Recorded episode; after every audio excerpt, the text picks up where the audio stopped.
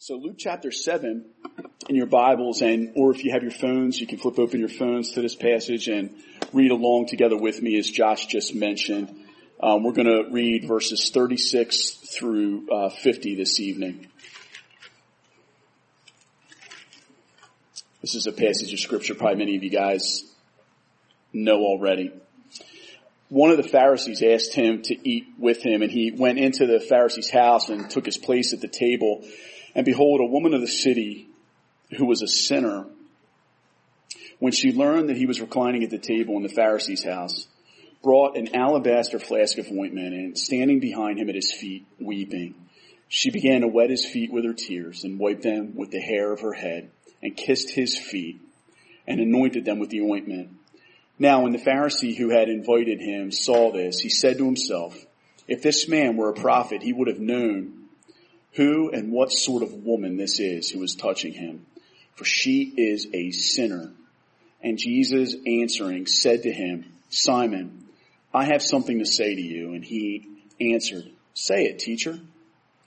A certain money lender had two debtors. One owed 500 denarii and the other 50. When they could not pay, he canceled the debt of both. Now, which of them will love him more? Simon answered, the one, I suppose, for whom he canceled the larger debt. And he said to him, you have judged rightly. And then turning toward the woman, he said to Simon, do you see this woman?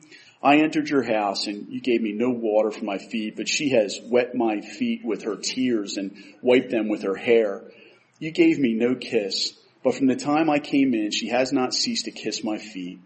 You did not anoint my head with oil, but she has anointed my feet with ointment. Therefore I tell you, her sins, which are many, are forgiven, for she loved much. But he who is forgiven little loves little. And he said to her, your sins are forgiven. Ah, great words. Then those who were at table with him began to say among themselves, who is this who even forgives sins? And he said to the woman, your faith has saved you. Go in peace. Let's pray. God, we thank you for the beginning of this school year, and I pray for your blessing on every single one of the students here and their parents. Lord, as they're head, heading into the new year, there's new stresses and there's things to focus on and schoolwork and getting back into the routine of things. God, tonight, as we look at your word, help us to remember what's most important, and that is faith in you and loving you. And I ask that you would just deepen our love for you and our faith in you tonight as we hear your word. In Jesus' name. Amen. Amen. Megan, thanks so much for the game. Uh, thank you also, Mr. and Mrs. White for being here, Mr. and Mrs. Prouse for being here, serving. They're here to serve you, to be here. To, if you have any questions or any prayer burdens, just one prayer. Uh, Mr. and Mrs. Sarita are here, and I'm here. We're all here because we love you, and uh, we're grateful for you, and want to be the biggest blessing we can be, and the parents as well. I want to thank God for all the parents who are able to be here teens were glad uh, that all of you were here tonight. Um, and it's great to have a game like Megan taught us, so I now know that every one of you picture knows. I don't have to wonder about that anymore. So that's always good to to be aware of. So, um, what we're going to look at tonight, just from this parable of the sinful woman, is we're going to see the holiness of God on display as she comes and performs this act of worship to Jesus. We're going to look and see that God is holy. He's holy. What, what does that word mean, holy? Actually, the Old Testament word in the original Hebrew, it actually is a word that talks about, you tend to think when you think of holiness, is pure and, and, and, and it is, it does contain that, but it's, it's a word that's actually much more substantive than just that. It, it's actually, it means a cut above or other. It means other. There's a, a sense of just reverence and awe and worship and fear and love and adoration and woe with God and His holiness in relation to His attributes and His character. When you think of the holiness of God, you tend to think of many different terminologies, but it, it's, you look in that passage I read in Revelation 4 where it says, uh, holy, holy, holy is the Lord God Almighty who was and is and is to come. I mean, uh, me and uh, the kids and, and Mrs. Etter, we love to talk about how God always was and always will be. Have you ever thought about that? I mean, that just is a mind blower. If you think on that long, I mean, it will twist your mind up in pretzels because that's how awesome and how other God is. All of us are creatures. We've been created by God. God is the uncreated one who was never created. I had somebody ask me a question recently and just said, hey, you know, when was it that, you know, the father and the son first started relating the way that they do and, and always. they have always been existing, Father, Son, and Holy Spirit, three in one from eternity past. And there was no beginning. It was forever that they've been the way they've been. And uh, when we were entering into the, the creation, all of a sudden time begins to exist and God who exists outside of time acts in time to save and redeem fallen man and his sin, but God is holy. He is other. He is worthy of our reverence and our awe and our worship. For he is a consuming fire. He is indeed holy and righteous. His presence, like we sung, bears no sin. There was a separation that was signified by the Holy of Holies in the Old Testament temple where the high priest could only come into the presence of God once a year and that not without blood. He had to come in and the blood symbolized that which was needed to atone for his sins so that he could come before a holy God and not be cut down there is a, there is a recognition with the holiness of God. When you see the disciples in the boat and that storm comes upon the Sea of Galilee and Jesus is sleeping and it's kind of calm at first, but then there's this storm that comes and Jesus is sleeping. It says in the Word of God on a cushion. And they are so terrified because they think they're going to lose their lives if they go and they wake up Jesus and say, do you care? and Jesus comes out and in the midst of this storm that terrified these seamen for life, these men, these disciples who had spent their entire life fishermen and who knew the sea, these men were terrified and Jesus stepped up and just stretched out his arms and said, calm, be still, and the waves died down instantly. And all of a sudden it, what the word of God says is that Peter and the guys, they were their terror shifted from the waves to the one who just calmed the waves. That, that's holiness. That's other. When you've got a power like the force of a hurricane like in Irma, a category five storm that had 185 mile an hour winds down in the Caribbean, swells, uh, Mrs. Etter was telling me up to 225 miles an hour. That is just insane. When you got a God who comes and just puts his hand out and stops it calm, all of a sudden you're not afraid of Irma anymore. You're just like, who is this? And you see this reaction of who is this in this passage when Jesus says to this sinful woman, your sins are forgiven. They ask, who is this? This is the holiness of God's character revealed through the forgiveness of sins. And I just want to show you just three quick things in relation to God's holiness in this passage here. The first thing that shows he's other in this passage with the sinful woman being forgiven is that Jesus welcomes. Jesus welcomes her. No one else does. But Jesus welcomes her. She comes in and all the others judge her. But Jesus welcomes her. He's other. He, the second person of the Trinity, God himself, God incarnate, is different from all the rest. He welcomes this sinful woman like no one else does and receives her at his feet so that she can pour out her repentance, her faith and her worship at his feet. I am so affected by the holiness of God and the fact that Jesus welcomes sinners. Aren't you so thankful for that, guys? I know I am. I am a sinful man and I'm so thankful that Jesus welcomes sinners. Another evidence of his holiness in this passage is that Jesus forgives. He has authority to forgive sins. This woman pours out her heart to Jesus in repentance and in faith. And he says to her, your sins are forgiven. Your faith has saved you. Go in peace. That's something that only God can say.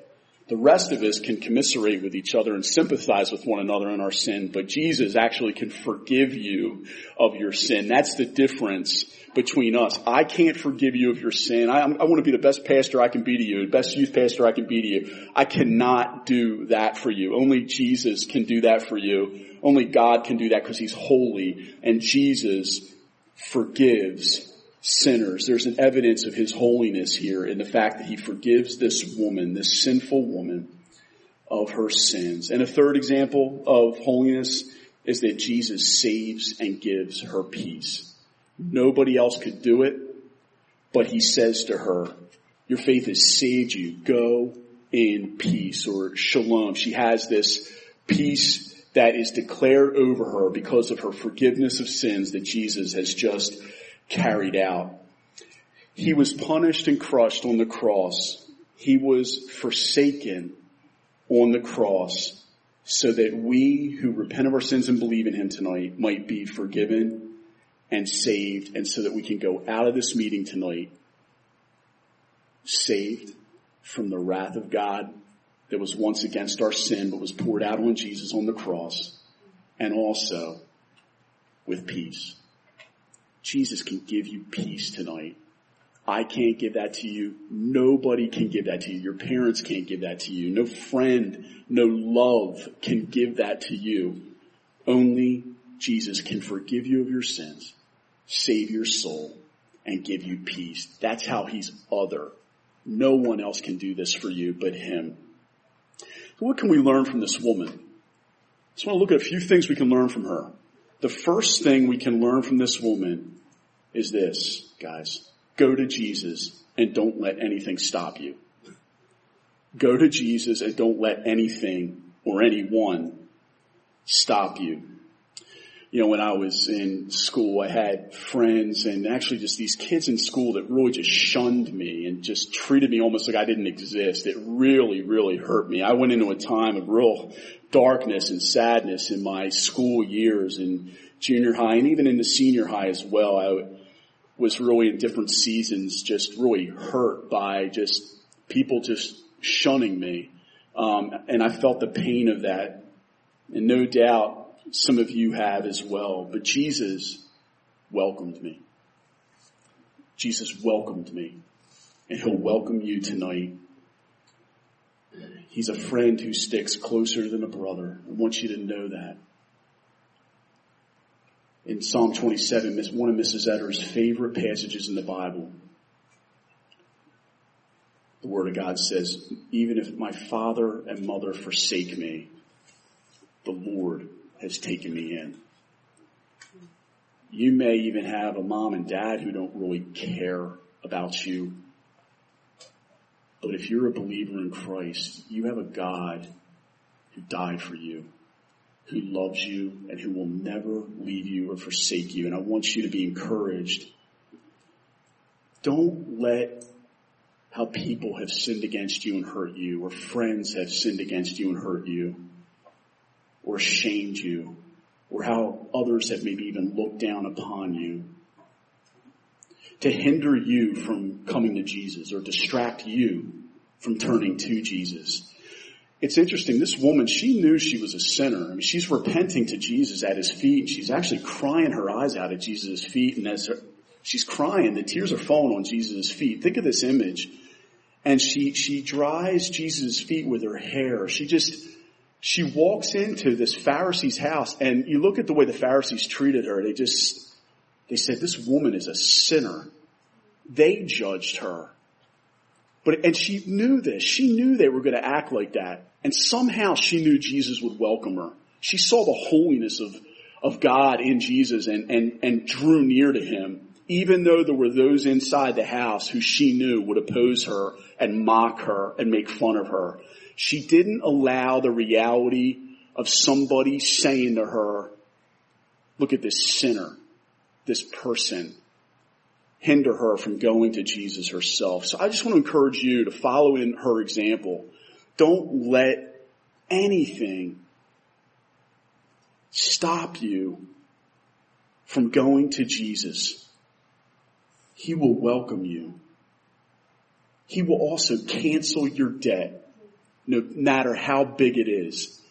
You come in here tonight, some of you, you're very aware of your sin. You're very aware of how much your life, as you look into your thought life, just think of your thought life alone and how many times you think things that are unkind. You think things that are impure. You, all of those things are breaking God's law. They're, they're sins against God. I, I am a sinner, just like this woman is a sinner. But if you go to Jesus and don't let anything stop you from going to Him, don't let what other people are going to think about you stop you from falling at His feet and weeping at His feet and drying his feet with your hair. Just, and, and she wants to offer this act of worship by breaking this alabaster box on Jesus. She doesn't let anybody stop her.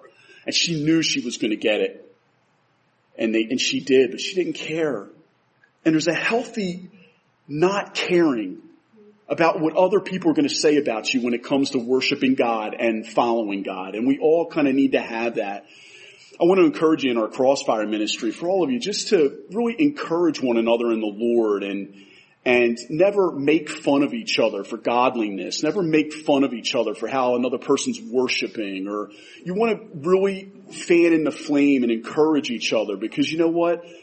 The world outside is going to laugh and mock at how you want to follow Jesus. And we need to encourage each other here. I want to encourage all of you to be welcoming to one another the way Jesus welcomed this woman you might have somebody here you think, oh, I have a lot in common with her or a lot in common with him. But you know what? I really don't know her and I really don't know him and I just kind of want to keep my distance. Be an example of being something different than the way this Pharisee crowd was. They, they welcomed Jesus welcomed this woman and we want to be Christ-like. We want to welcome one another. We want to take an interest in each other and make each other feel comfortable being here. Look out for the person who really doesn't look like they have a real close friend, maybe standing off at a distance. Make them feel welcome. Bring them into your circle of friends. If you don't know somebody, go and introduce yourself and don't feel weird about that. Don't let other people hinder you from giving your all for God. Worshiping God the way God's calling you to.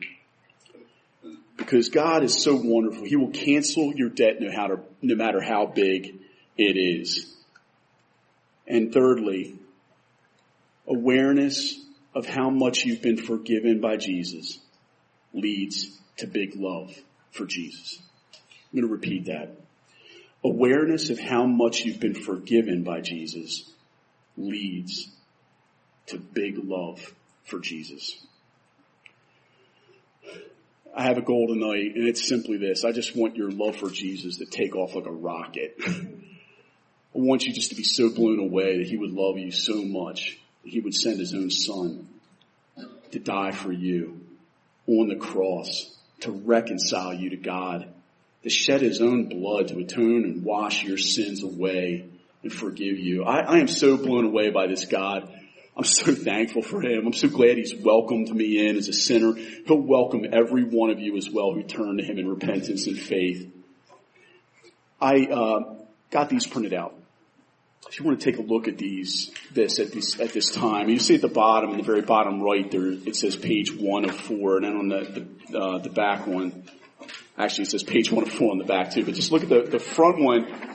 The front one is uh, where the cross kind of just grows bigger through the years and, and it kind of fills the entire page. This is the first one I want to look at and the reason I made these because this diagram has really captured uh, just how the awareness of God's holiness can actually lead to you really growing in your love for Jesus. And as me and Mr. Sarita were planning this year, and we really felt like the Spirit of God was leading us into looking at God's holiness um, more, our hope is is that as you look at God's holiness and see how awesome He is, that your love for Jesus is just going to grow throughout this year. That's our real prayer. We, we want to see that happen. Like this woman who has been forgiven much and loved Jesus much because she was forgiven much, we want you to be aware of how much you've been forgiven as well so that you'll love Jesus much. You look at this diagram here, you'll see that in that if you look at the continuum here, it's sort of like your life You once were lost. This was before you knew Jesus and believed in Jesus. And all, none of us were born Christians. You have to repent of your sins and trust in Jesus in order to start on the starting line of becoming a Christian. And that starting line is right here. So we once were lost, but now, having believed in Jesus, we're found. We're, we're saved. And this line here really represents your life. What I love about this diagram is it's sort of like an equation. If you look at this upward line here throughout your life, if by God's grace you grow in an awareness of God's holiness through the years, through like Mr. Sarita was talking about, you just love God's word more and more, you read it and you just grow to know God more and more, you're going to see how awesome He is more and more. You don't want your knowledge or your awareness of God's holiness to through the years kind of just kind of flatline. You want it to kind of keep going up and up and up like a rocket. And if simultaneously on the other side, your awareness through the years of your sinfulness apart from Christ, just, just who you are, as you look at your heart and you grow more and more in your awareness of God's holiness and you grow more and more in your awareness of your own sinfulness, and look, if by faith, as you're doing that, and the sinful woman, she really did this, the cross really represents Jesus spanning that entire gap. Through the years, that gap is going to grow because your awareness of, I'm a sinner, but you're holy, God, is going to deepen. You're going to mature. You're going to grow stronger in your awareness of God's holiness. You're going to grow stronger in your awareness of your sinfulness before God and provided that by faith you have the cross of Christ and Jesus Christ fill that entire gap. Jesus has forgiven me of all of my sins. He's a holy God whose presence bears no sin, but He has forgiven me of all of it. Look at how the cross gets bigger and bigger through the years. I get so pumped when I think about that for you you know, it actually tends to work the opposite for a lot of people. Maybe some of you have seen this. You see maybe some people who once they become a Christian, they're kind of on fire for Jesus and they love him a ton.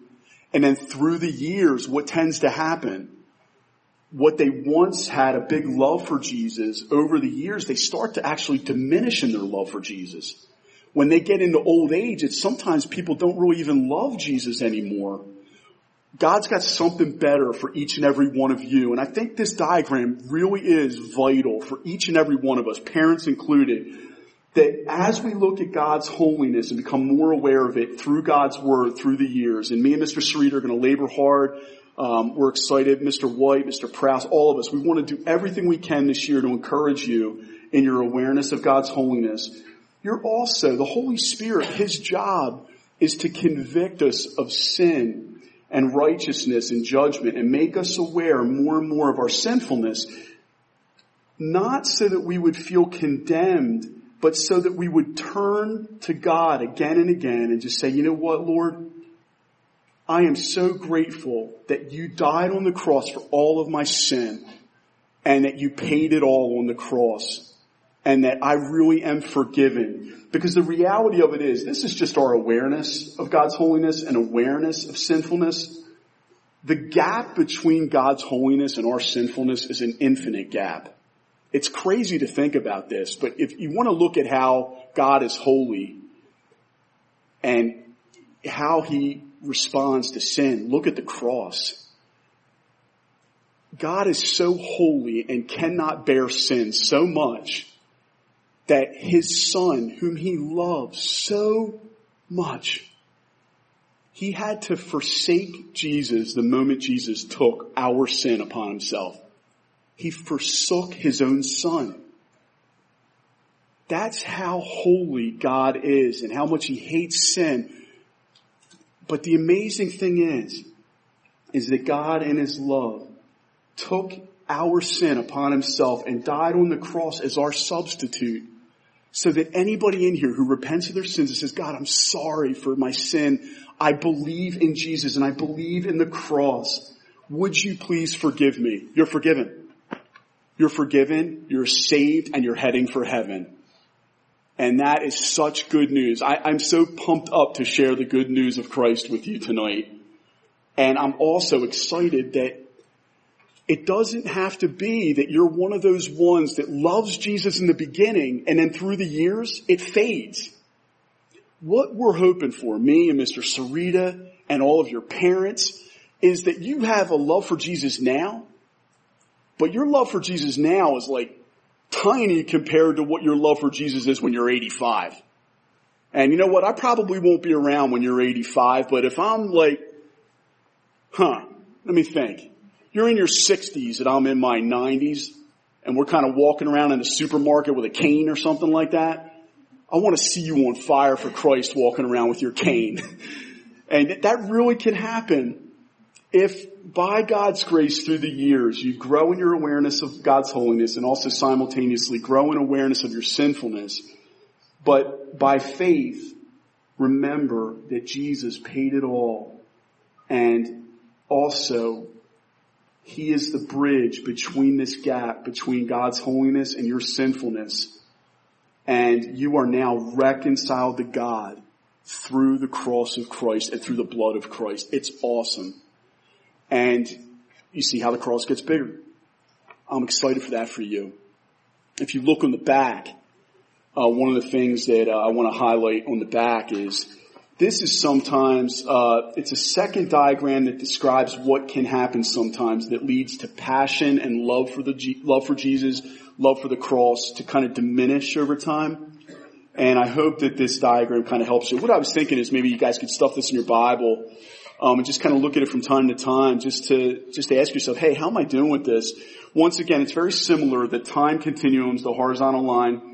Conversion, when you first believe in Jesus and you repent and believe, happens right here where it starts dividing. And then once again, through the years, growing in awareness of God's holiness and growing in awareness of sinfulness are these two lines here.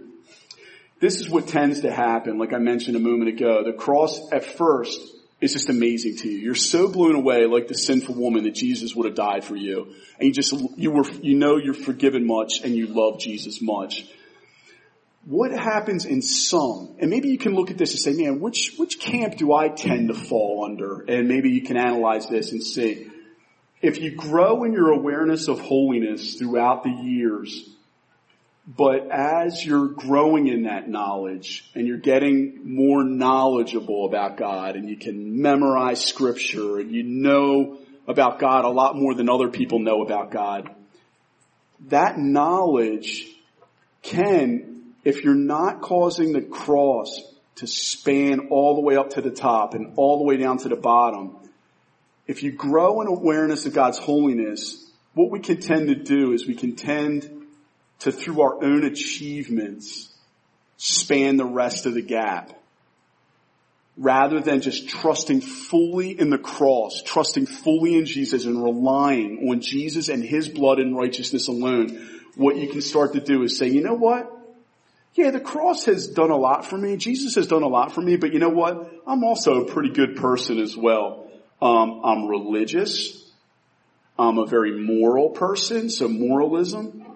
Uh, I go to church. Um, I'm also not that bad of a kid. That's self-justification.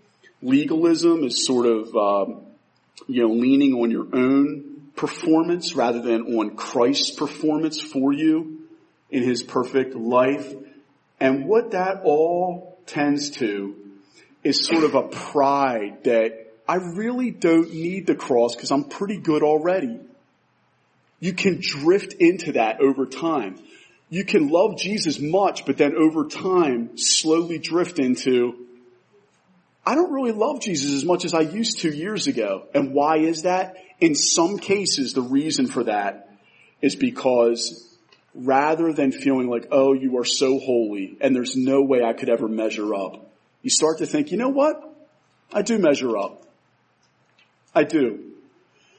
And this is like what happened with the Pharisees. They had all the knowledge of the Old Testament and so much of it even memorized.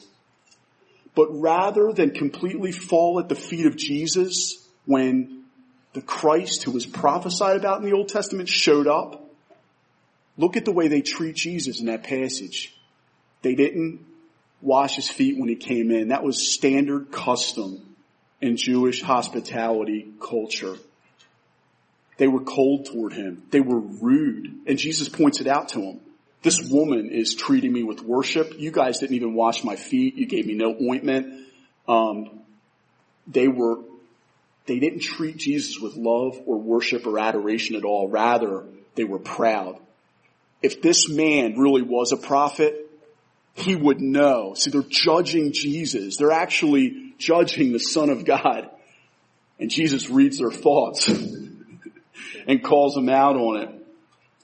But over time, if you're not careful, your knowledge can, and your awareness can actually lead to self-righteousness and pride if you're not careful. And self-righteousness and pride can be a real enemy to you loving Jesus much. So let's really strive together to avoid self-righteousness and pride and allowing our knowledge to kind of just puff up rather than lead us to really humble ourselves and say, God, I, I look at your holiness and I, I bow down because you are so holy and I just love you for it and I worship you for it. But God, if I am any more righteous than another person that I work with or that I go to school with, this is a phrase that I often say that helps me to protect me from self-righteousness. God, it's only by your grace that I know what I know about your holiness. It's only by your grace that I know morals maybe a little bit better than somebody else. It's only by your grace that I, have got a mom and dad. If you have a mom and dad who are believer, thank God for that. Don't take that for granted, teens. But you've been taught from a young age about Jesus and about the glorious gospel. And that is a mercy in your life that other kids don't have. Don't look down on others. Rather, let it humble you and say, God, if it's, if it wasn't for your grace, I wouldn't have this knowledge. And what that does is it leads to you, rather than becoming more prideful through the years, you'll be more humble. And your knowledge won't just puff up and make you arrogant. Your knowledge will actually lead to more humility and you'll be more and more blown away that this holy God who stops the waves with the wave of his hand has loved you so much that he sent his own son to die for you. It'll humble you. It won't make you more self-righteous. So I, this is really important for all of us and me included. I think we all can be tempted uh, to that at times. Here's the other side of it. Down on the bottom, if you grow more and more aware of your sinfulness and remember the Holy Spirit, His job, He's, he's going to convict you of sin. Remember that conviction of sin is a gift from the Holy Spirit. Condemnation is not. Condemnation is not from God. That comes from the enemy when he accuses you. The Holy Spirit will, will work conviction in your heart to lead you toward the cross. It, the third person of the Trinity, the Holy Spirit, leads you to be convicted so you'll sense your need for a Savior. You'll say, I am a sinner, God, like the sinful woman, and then you'll go to Jesus. That's a real gift. The awareness of the sinfulness of your sin can drive you to the cross. So if you're here tonight and you're saying, oh, Mr. Etter, if you only knew all the ways that I sin, I just want to say to you, listen, we understand we're not perfect people or sinless people here in this youth ministry or in this church. Jesus was the only perfect, sinless one. We're all sinners.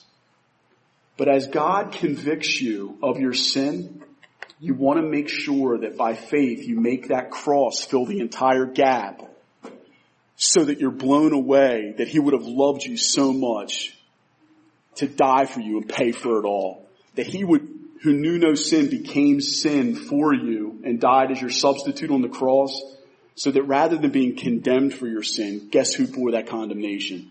Jesus did. Guess who bore the hellish torments and suffering on the cross so that you will never, believer, need to bear it? Jesus did. The cross really is, when Jesus said it is finished, what it means is the cross covers this entire gap between the holiness of God and the sinfulness of your sin. And you really are forgiven of your sin by the blood of Christ. You are reconciled to God. But what can sometimes happen through the years is rather than really remembering that the cross, as deep as you sink into your sin, the base of the cross sinks even deeper to make sure that you're forgiven of it and that you're secured. But if you don't remember the cross and keep looking to Christ, what awareness of sin can do, and you see that written down at the bottom, guilt, fear, shame, insecurity, and even despair can come from being aware of sin without being aware of Christ. So I'm really burdened about this for all of us. Up here is where people feel strong. I feel strong. I don't need God. I don't need Jesus. I'm pretty good on my own. Down here is I am so worthless. I've got no, I am such a sinner. And I actually am really, really in despair. This is a pathway of hopelessness where you don't make the cross fill the whole entire gap down to your sinfulness as well as all the way up to the holiness of God. And we are really burdened here as well that you would remember, and it, what helps me battle this, think of this, even before Jesus died on the cross to save you, you know what the Bible says? God the Father loved you. His love preceded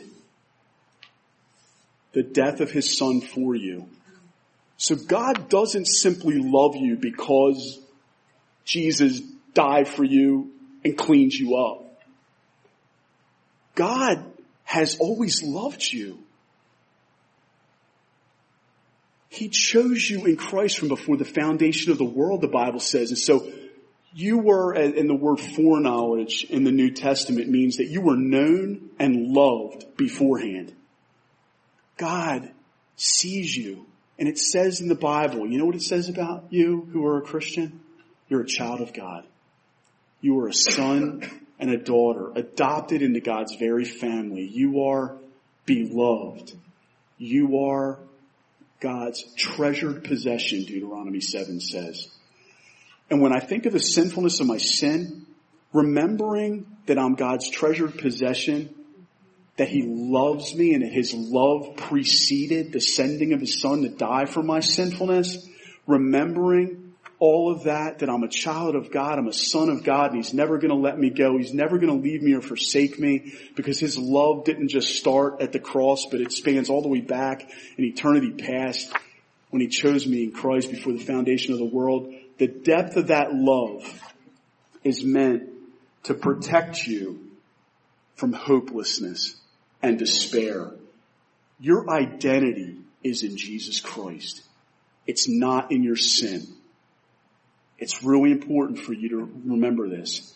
As you grow in your awareness of your sinfulness of sin, it's important to remember your identity is in Jesus Christ. And you are united together with Christ through faith and you are loved by Him. And this really protects you from, rather than growing more and more in despair, keep making the cross fill the entire gap so that as you grow, go on through the years in your knowledge of God's holiness and your awareness of the sinfulness of your sin, you, like the sinful woman, you know he's holy, you know he's other, but you know what? You know when you walk through those doors, he's going to welcome you at his feet. And when you weep your eyes out, aware of the sinfulness of your sin, and you tell Jesus, God, I am so sorry for all the things I think on a given day and all the things I speak that are unworthy of you and all the things I've done that have grieved your spirit. I pour out my weeping at your feet. You know this, that Jesus, because he died on that cross in your place, is going to say to you, CB, your sins are forgiven. You're saved. Go in peace. Me and Mr. Sarita, your parents, all of us, what we want is for you to be aware more and more that your sins, which are many, have been forgiven if you believe in Christ. And the principle that Jesus says in that passage is, if you're aware of how much you've been forgiven, how great that is, you're going to love Jesus much. Jesus actually uses a comparison of money. Who's going to be happier of a debt cancel? Somebody who owes 500 denarii, which was 20 years wages, or someone who was only forgiven 50? And the Pharisees answered, 500. And Jesus said, you're right. Whoever's been forgiven much loves much. Now listen, the Pharisees had just as much need of God's forgiveness as the sinful woman. Their sins of self-righteousness and pride were no less odious in the eyes of our holy God than the sinful woman. But you know what? What this is talking about is the sinful woman, she was aware she was aware by God's grace of the sinfulness of her sin, and she took that before the foot, feet of Jesus. And when Jesus forgave her, she was aware by God's grace that she had been forgiven much, and so therefore she loved Jesus much. I pray that each one of us, through the course of this year, would love Jesus more and more and more. Mr. Ross posted this actually on his uh, Facebook page uh, a couple weeks ago, and uh, this quote is just wonderful from Tim Keller. It says, "A life of gratitude to God for being forgiven is far more pleasing than a life based on self-righteousness over being good." A life of gratitude to God for being forgiven. Are you grateful to God? For being forgiven? Let me ask you, do you love Jesus much? You can be honest. Maybe some of you would say, Mr. Ryder, I don't really, no, I don't love him. You're talking about loving him much? I don't know that I love him. I think about him from time to time. I don't know that I love him. There's nothing more important, my friend, than loving Jesus much. And the way to love Jesus much is to ponder his holiness which cannot bear sin and your sinfulness and the infinite gap between you, so much so that had he not sent his own son to die for you, you and I would have had to perish in hell forever. And to think that God said, no, I'm going to send my own son to die in the place of sinners on the cross so that that gap between us is spanned and so I can reconcile these sinners to myself so that they can enjoy heaven forever rather than go to hell when they die, which is what they deserve. Oh, guys, when you're aware that you've been forgiven much, saved from an eternity in hell, loved so deeply that God would call you his treasured possession, when you realize that you are going to be one of the most passionate worshipers of Christ in our church. And we want that for you. And we want that passion to grow by God's grace through the years so that we can all grow old together, more and more on fire for Jesus. I'm going to pray in just a moment, but I really want you to just think. Am I aware of being forgiven much? Do I tend to think about the fact that I've been forgiven much? Do you? You can't love Jesus much unless you're aware that you've been forgiven much. You know, I used to think because I grew up in a Christian home, my parents were both believers. I didn't have one of those testimonies that was kind of like, oh, you know, I was, I was on drugs and, you know, and I, my life was on skid row and then Jesus saved me and now my life's all turned around. I, I think if you had known me in high school, some of you would have thought, ah, he's a pretty normal guy. He's a pretty good guy. But the reality was, below the surface, if you could look into my heart and into my thought life, you would have seen a young man desperately in need of a savior.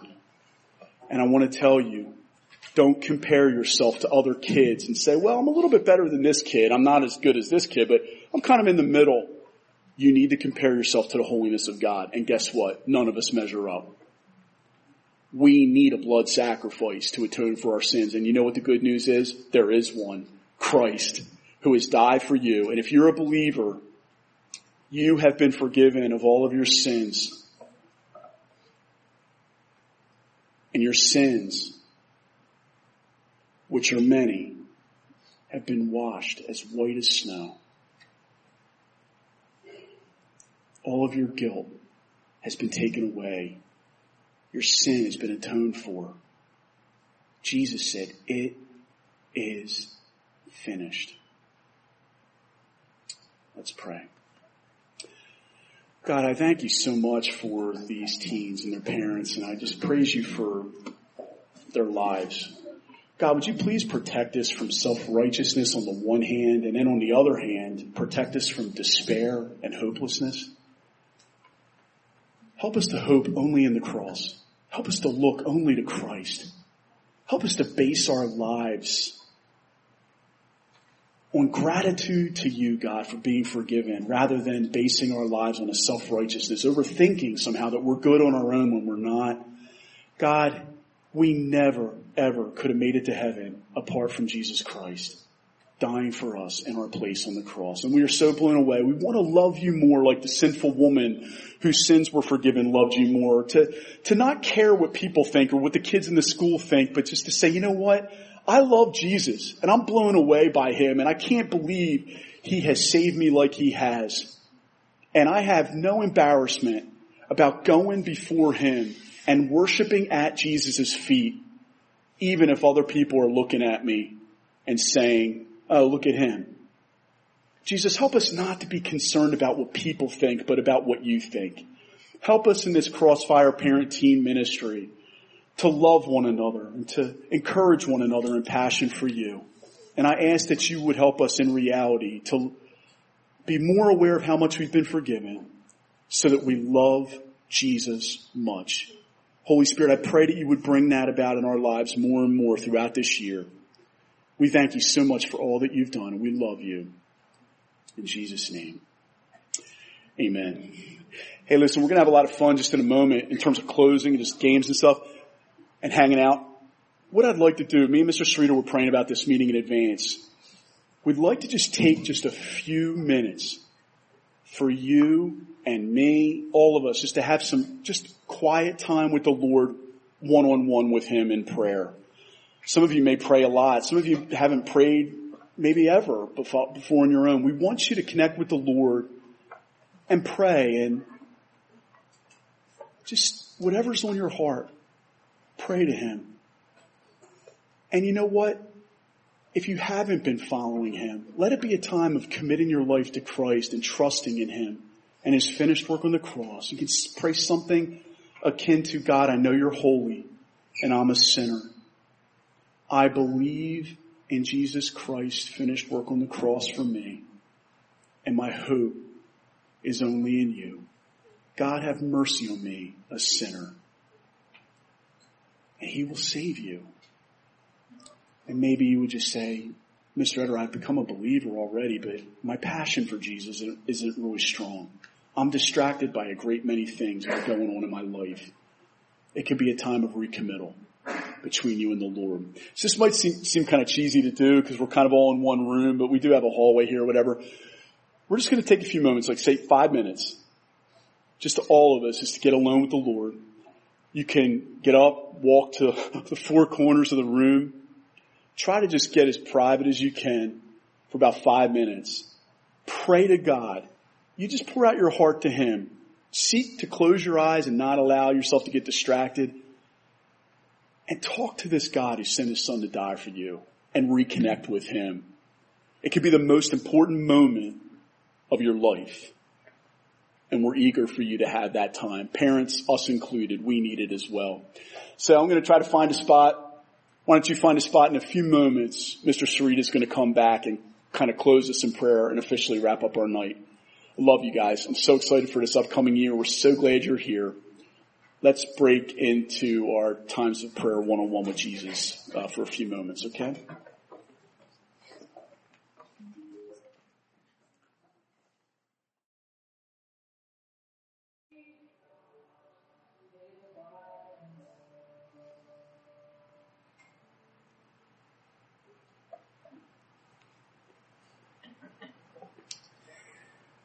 God, we thank you for cross, and we thank you for the fact that your holiness reminds us of your goodness, your perfection. God, that justice had to be satisfied your wrath had to be satisfied. And we're so grateful for the fact that it doesn't have to land on us. It doesn't have to land on those who truly deserve it. For what we might think are minimal things, our thought lives, and what we say to our family, what we say to our friends, how we treat one another. God, our sin deserves infinite punishment. And yet because of Christ, we can have infinite reconciliation with you, eternal reconciliation with you.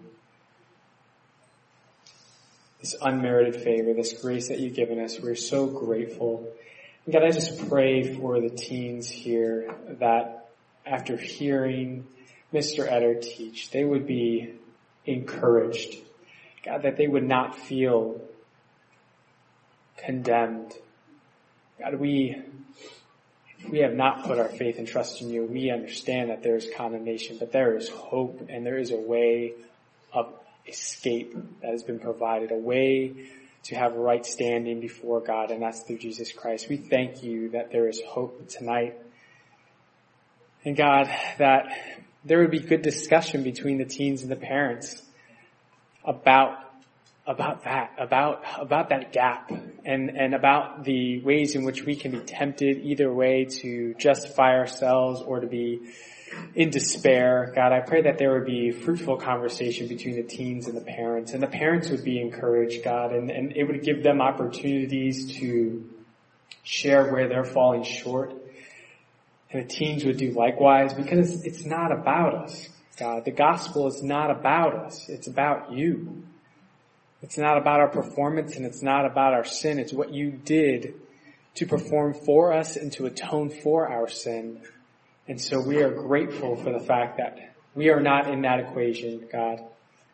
And yet, um, we also, though, desire to strive for holiness, and, and we are involved in that equation. But God, justification, being made right before God is all you. We give you all credit. We give you all glory. So I just pray for the teens tonight as they continue to process this, that they would enjoy you and love you because they have been forgiven much through the cross of Christ. And uh, yeah, encourage our time for the remainder of uh, this evening, um, and, and, and, may we have fruitful conversation that uh, just uh, points us back to you. And we pray this in the name of Jesus Christ. Amen.